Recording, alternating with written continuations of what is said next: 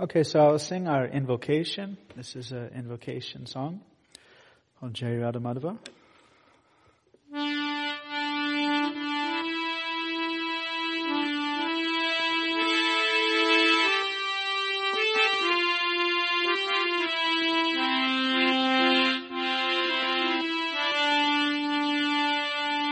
Jaya Radha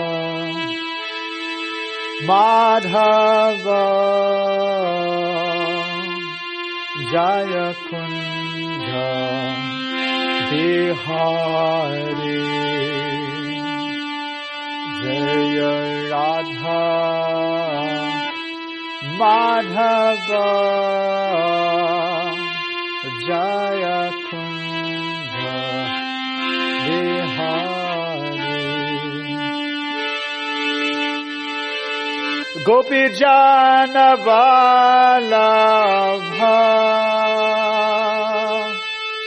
निश्चय रे जय गिरिवरधारे।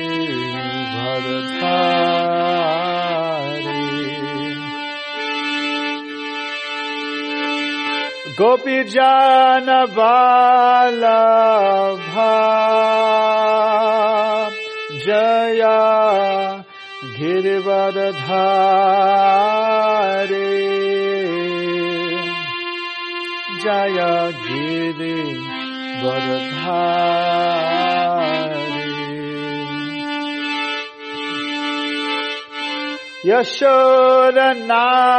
यशोरनान्दाना जया ब्रज जन राजाना जया भ्रज जन रञ्जना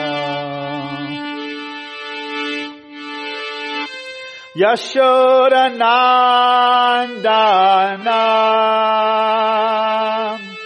जया भ्रज जन रञ्जना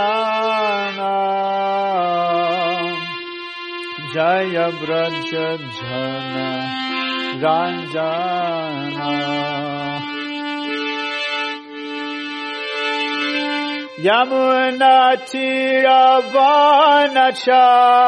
यमुनाचिरवनचारे जय कुञ्ज विहारे यमुनचिरवनचरी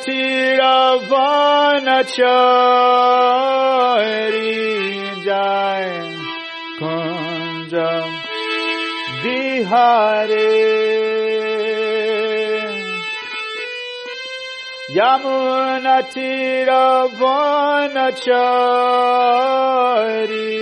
जाय कुञ्ज बिहारे।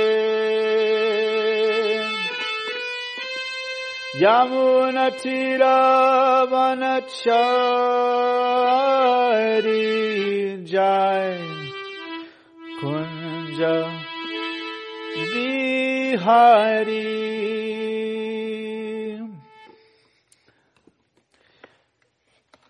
Hare Krishna. So today our talk is called The Many Lives of Mr. India. And I have some on Facebook and some on uh, Zoom. Let's see. We can go to Radha Kala Chanji Temple, Dallas, Facebook. And if you post any questions, okay. So I'll bring start with our invocation.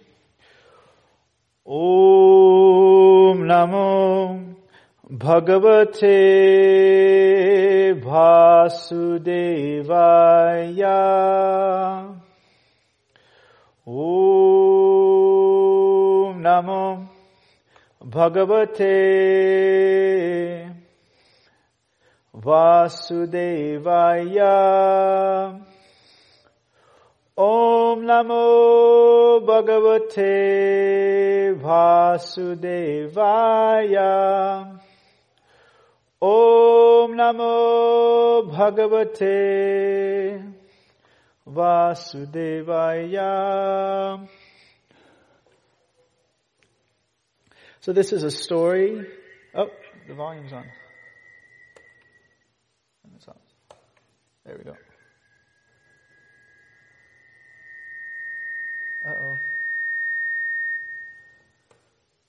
There we go.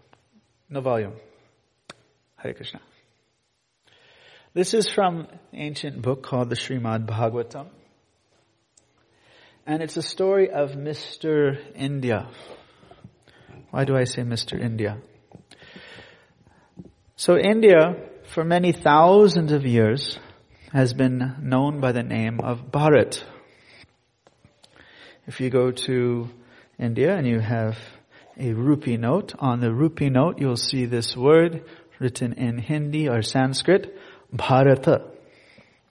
And this is thus named after a great king, son of Rishabdev, many thousands of years ago. So there was once a, a great king. He was very pure in his spiritual practices. He performed all kinds of various sacrifices. Um, he did charity. He performed all the spiritual religious duties meant for a king. And at an early age, he decided to achieve his sadhya, his goal, his perfection. And he decided to leave everything behind. Now this man was not just the king of uh, Gujarat. He was the king of the entire not only India, he was understood to be the king of the entire world. And for us, it may seem very easy to give up something. How many of you are e- easily give up your money for a good cause? I can see, imagine how hard it is then. How many of us are able to uh, pack up everything that we're doing and just per- give up all our 10% of our energy for our own spiritual progress? Not easy. This, this young man, um, he did this although being the king of the entire globe. And at the time, the main process of spiritual emancipation was the process of Ashtanga Yoga. And so, in the, usually in the latter part of one's life, one engages in meditation in the forest. They're called vanaprasthas. Vana means forest, like you probably heard of the word nirvana. Vana, in that sense, means the forest of variety. And the Buddhist aspires to attain nirvana, that place of no variety, or parinirvana, that spiritual reality without the material variegatedness. And so he was a vanaprastha, a person who left everything to go to the forest. And so he was engaged in his meditation. Isn't it? We see a lot of people um, getting interested in the process of meditation these days. Um, some of it can be a little artificial because you find that meditation, according to the tradition, according to the ancient literature, it is not something done for a few minutes. It's to seek the end game of meditation.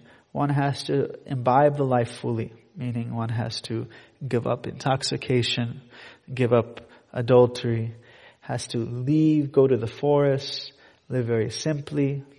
Now, that is not to say one cannot uh, take in the benefits of the process of meditation in their practical life. Not that one can cannot practice pranayam, but to hope to achieve the same goal that this King Bharat was going to achieve um, by meditation is kind of lofty because these yogis would meditate in such a way that they would stop eating, not for days, for months and years. So for most people, quite impossible. Let's see. Go back to our book of faces. What does it say there?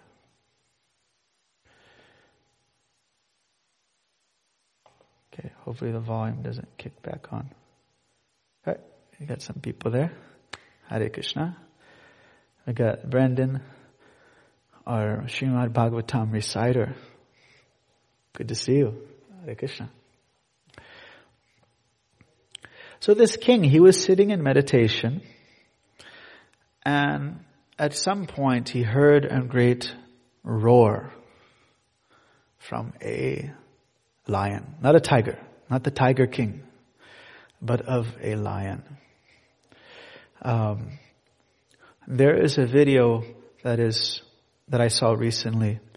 You probably can just type the word cheetah and deer and you may find it.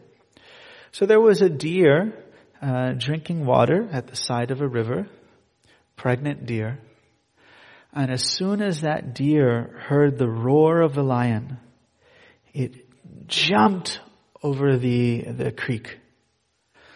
And its offspring came out immediately. Now, that may sound very odd, but there's a video where you can see this take place. There's a video where um, there is a pregnant deer laying on the ground, and a cheetah runs right up to it. And as soon as it, the deer notices and jumps up, its baby comes immediately out. Instantly. So the same thing happened to this deer in this story. You can, but you can see this video for yourself to see uh, how that scene may take place. The deer just came out. The, the doe, the baby deer, came out immediately. So as soon as he, uh, she heard the roar, she jumped over the the the creek, and the baby deer was beginning beginning to get washed away. And the mother deer ran off and then later passed away. And the king was in his meditative state, but he did notice the roar of a lion. He opened his eyes and he ran over and he saved the baby doe. Jumped in the river, saved the baby doe, dried, dried, dried the little baby off, and began to nurse this deer, make sure that it was healthy, give it nice green grass. Um, it uh, protect it, protect the deer in so many different ways.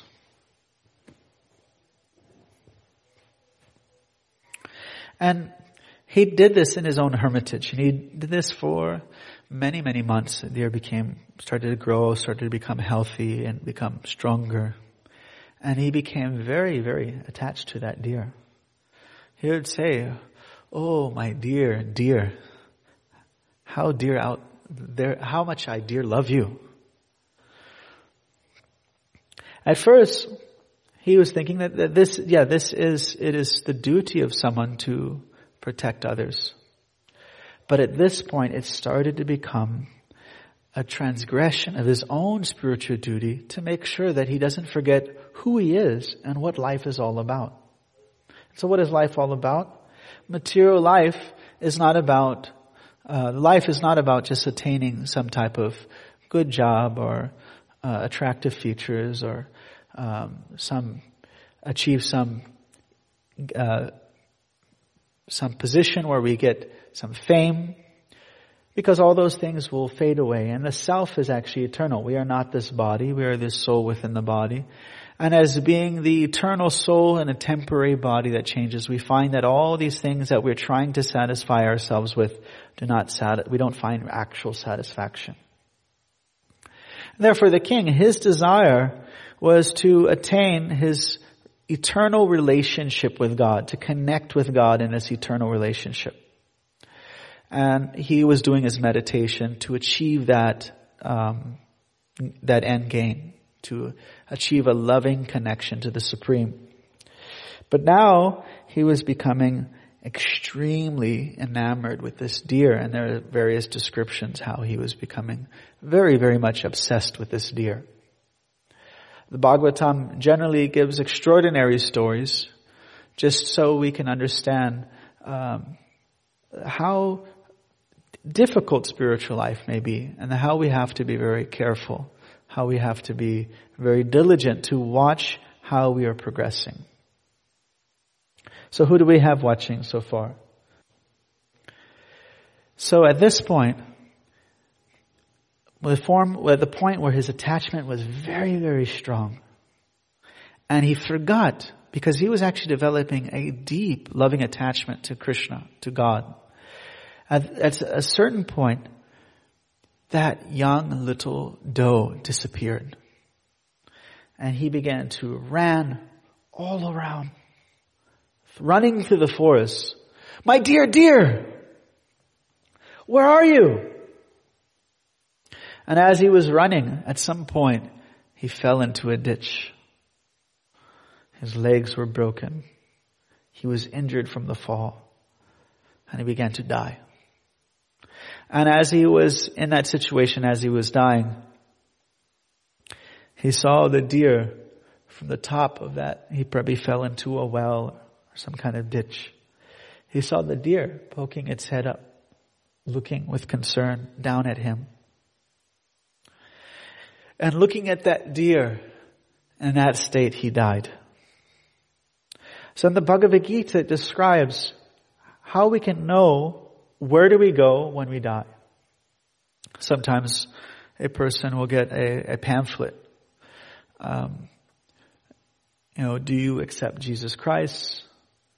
Do you know if you're going to heaven?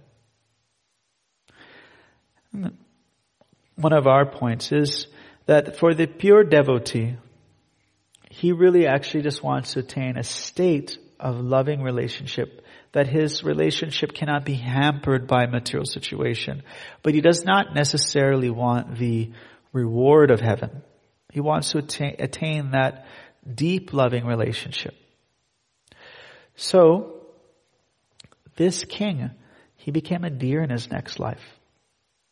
And the Bhagavad Gita explains the science of the transmigration of the soul.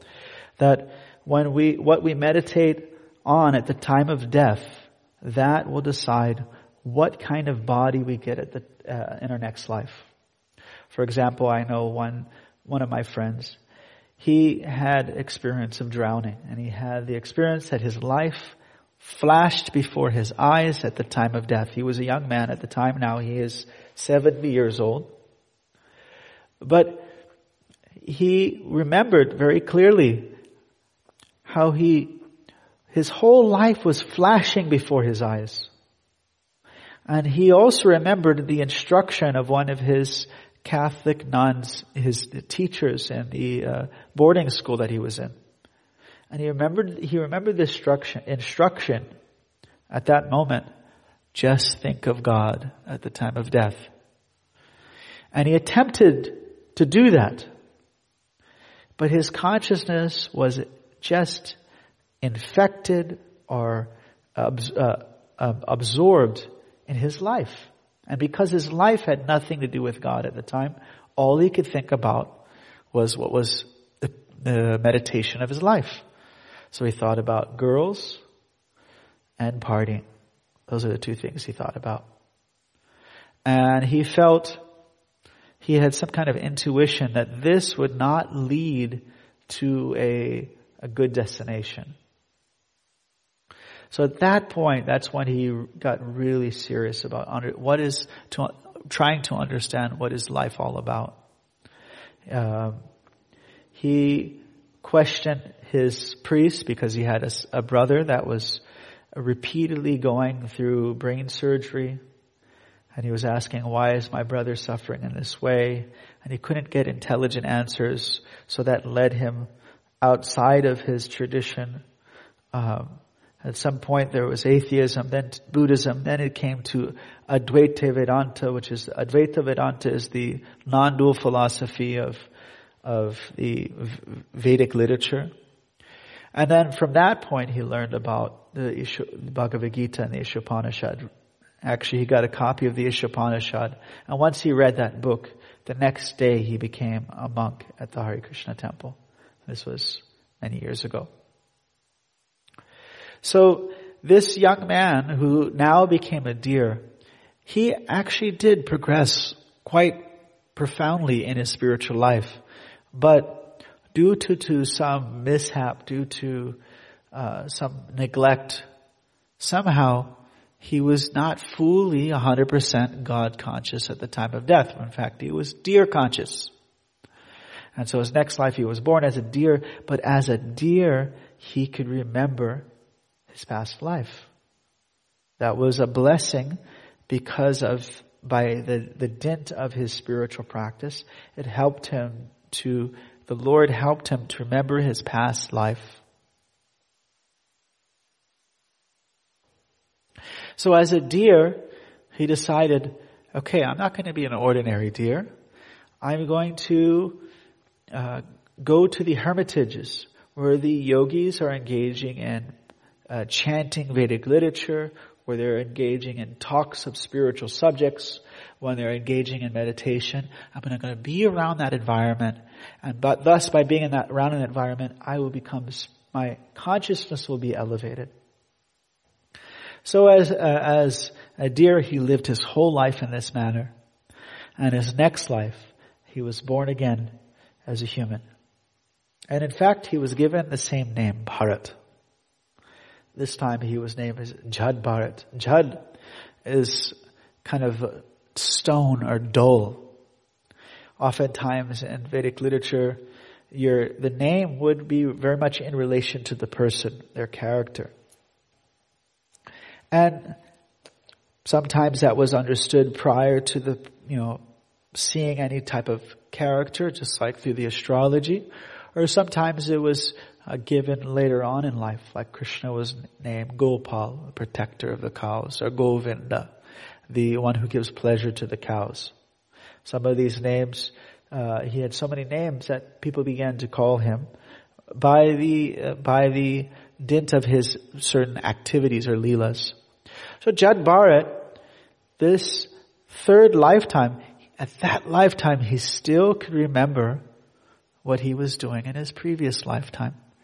He could remember his life as a deer, and he could remember his life as a king.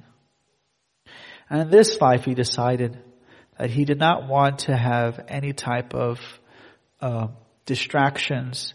He did not want to be uh, become involved very much in the responsibilities of of material life. Now, one disclaimer here. Just like in the Bhagavad Gita, Arjuna was a warrior and he wanted to use spiritual life to uh, avoid various responsibilities. For most people, uh, in almost all circumstances, there the the proper action for them in spiritual life is to stay what they're already doing and engage and somehow connect that in the service of God. But certain people, it is, it is not for them to do. It's for them is to give up everything. For example, if you're going to die in 10 hours, should you continue working your job or should you give up everything? If you um, are 88 years old, should you be working hard to, still to become very uh, powerful in your career or should you give up everything and work hard to uh, bring your consciousness closer to Krishna. So that's a little disclaimer here. So Bharat Maharaj, he had already, he had, att- he had attained a very high level of spiritual advancement. So he decided that he was going to give up everything. And to, and, and to, in order to do this, he put on a facade that he was uh, mentally handicapped. The word was avadut, like a madman. Uh, one may say like a severely autistic person. He basically behaved to the the world that he did not have all the um, high functioning intelligence. That he was just a very simple, inept human being. That he couldn't really do much. And because of that, he thought people would not take him very seriously. They would not try to get him into a career, get him married, give him all kinds of responsibilities. And that way he could just focus on his meditation internally. Because of this, he was abused. People used to throw rocks on him. Some people used to throw, uh, to, you know, toss urine on him, uh, hit him, do all kinds of things because they would see this man and sometimes people that are um, autistic are sometimes abused by others. So he was abused by others, but he just took this as an opportunity to practice his deep meditation and not be affected by the external world. So let's see if we have any notes here.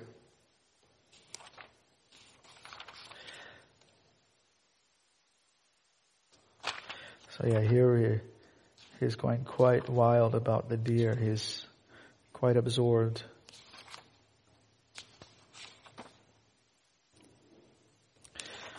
Let me see, I have some, there's probably some really nice pictures here that I can relate.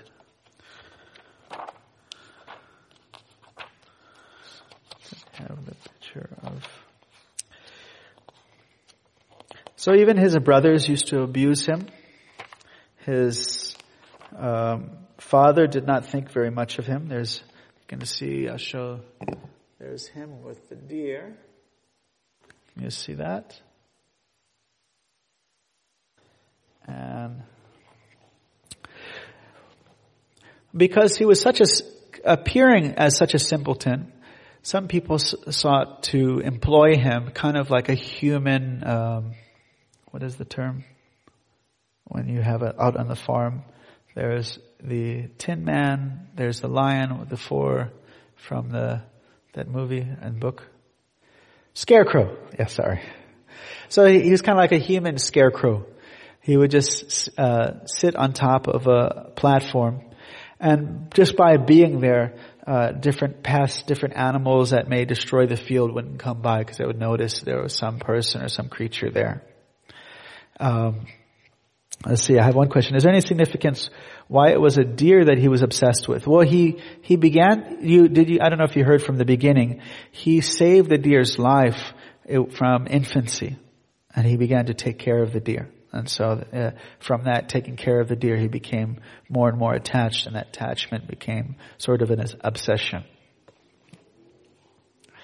And so while he was uh, standing on top or sitting on top of this platform in this job that he was employed in, he, as opposed to any other, okay, I think, as why he was in that position, somebody, uh, some thieves, they noticed that there's this man. He seems kind of almost like an animal. He's not really there. They, they would call him a, a man animal.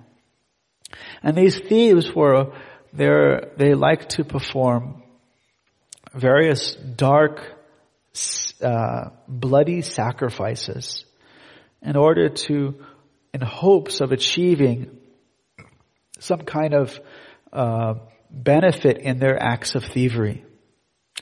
And so I thought this, if we do a human sacrifice, we sacrifice this, this man animal we see sitting on that platform, then surely Goddess Kali will help us in our thievery. And so they, they started to talk to him and they saw, okay, he doesn't seem like he's all there. And so they just kind of escorted him to their, their Kali temple. And they were, they had him, you know, put his head on the place where his, and they would chop the head off for a goat. He, they did not even tie him up. He just seemed to, um, just cooperate with whatever, uh, whatever instructions that they gave him. He seemed like just a complete simpleton. Oftentimes, even a goat uh, if it is being taken to slaughter because it doesn't have much intelligence. It, it's thinking about food or about mating and things like that. So he was uh, behaving in that way because he did not, he was, his meditations were all internal. And so he was, they took out this huge blade and they were just about to cut off his head and the deity of Kali broke open. And the actual form of the goddess came out with her, all her, um, she has her escorts, some witches, all kinds of female, uh, dark species. There's some pictures here. See can that? And can you see this? All these goddesses, including the goddess Durga, they're all servants of the Lord. And so she became very upset because this is the, the, um, the servant of whom she serves is being abused. And so she killed all those thieves. And then later on, this Bharat, he was wandering around and he was quite muscular. That's why I said, you know, not only is Bharat, his name, India is named after him, Bharat, but he's also Mr. India in the sense that he's, he's quite buff. And some, some soldiers and some men of the king, they saw this man. He's very, very buff and doesn't seem very bright. And they thought, okay, this guy's perfect. We'll make him a palanquin carrier. So they escorted him over and similarly, he just, just went along. Um, still he's being engaged in things, but he's not, he does, he doesn't really have big responsibilities on, on him. He doesn't have to, you know, discuss with anybody or anything like that. He just, you know, grabs the palanquin and starts carrying the king. And the king starts to notice that the palanquin starts to jerk every once in a while and he becomes very annoyed. And what is happening is that because Bharat is a great devotee, he he's very soft-hearted, so he does not want to step on any of the ants that are on the ground. So as he's carrying the palanquin, he's very careful and he's moving in various ways to make sure he doesn't step any, on any bugs. And so the king gets out and he becomes, he becomes very upset and he speaks very sarcastically. He says, I see you, uh, that you're very weak, you're very old, um, and he says all these sarcastic things because Bharat is young, he's very, he's very strongly built. And so far, there are actually many chapters that are speaking about Bharat. But Bharat has not spoken at all. Let's see. Is the goddess Kali synonymous with the age of Kali? And why would she aid thieves accepting a human sacrifice? No, she killed all those thieves. And no, Kali and uh, what Kali, uh, the goddess Kali is a Kali. Two is a long A and a long I. And the age of Kali is different. It's a, his, the age of Kali, the personification of the age of Kali is actually a male. It's not, not a female. So two different personalities. And she did not aid them. That was their misconception. She ended up killing them. As intolerant of the offenses, the infuriated goddess Kali flashed her eyes and displayed her fierce curved teeth. Her reddish eyes glowed and she displayed her fearsome features. She assumed a frightened body as if she was prepared to destroy the entire creation. Leaping violently from the altar, she immediately decapitated all the rogues and thieves with the very sword which which they had intended to kill Jad Bharat.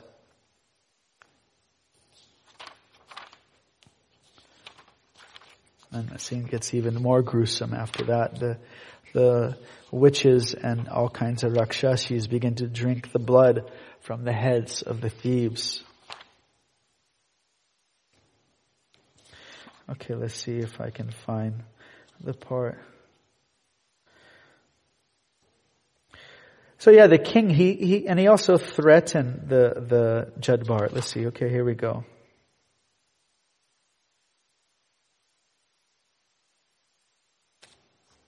At first he got upset at the palanquin dry, uh, carriers and they're all saying, no, no, it's, it's that one guy, that big, strong guy doesn't seem to be all there. Okay, so here's the king speaking to Bharat. He said, how troublesome this is, my dear brother. You certainly appear to be very fatigued, carrying this palanquin alone without assistance for a long time. So everything he's saying is sarcastic. Besides that, due to your old age, we have become greatly troubled, my dear friend. I see that you are not very firm, nor very strong or stout. And this way he, now, for the whole time we have not heard Jada Bharat say anything. So at this point, he begins to speak. I got some. So he, he, he, first he was warned by the king, and the king he king got back up on the palanquin, and then after he came back out, he he he became very angry, and he said, "What are you doing?" And he, so the king, here we go. Let's see. My dear king and hero, whatever you've spoken sarcastically is certainly true. Actually, these are not simple words of chastisement, for the body is the carrier. The load carried by the body does not belong to me, for I am the spirit soul. There is no contradiction in your statements because I am different from the body. I am not the carrier of the palanquin. The body is the carrier. Certainly, as you hinted, I have not labored. Saying you're, you say, so you're not working hard. He's like, yeah, I have not been working hard, for I'm detached from the body. You said I'm not strong and stout, and these were befitting for a person who does not know the distinction between the body and the soul. So he says the body may be fat or thin, but no learned person would say that about the soul. I am not this body, therefore I'm not fat nor, sin, nor thin, nor young, nor strong. And in this fatness, thinness, um, bodily and mental distress, thirst, hunger, fear, disagreement, these are all bodily conceptions that do not actually address the actual entity, the soul inside the body. And so this is the beginning of many, many chapters. The king gets off his palanquin and he sits with his knees bowing towards Mr. India, Jada Bharat, and asks him, you know, please tell me, please, please tell me the goal of life.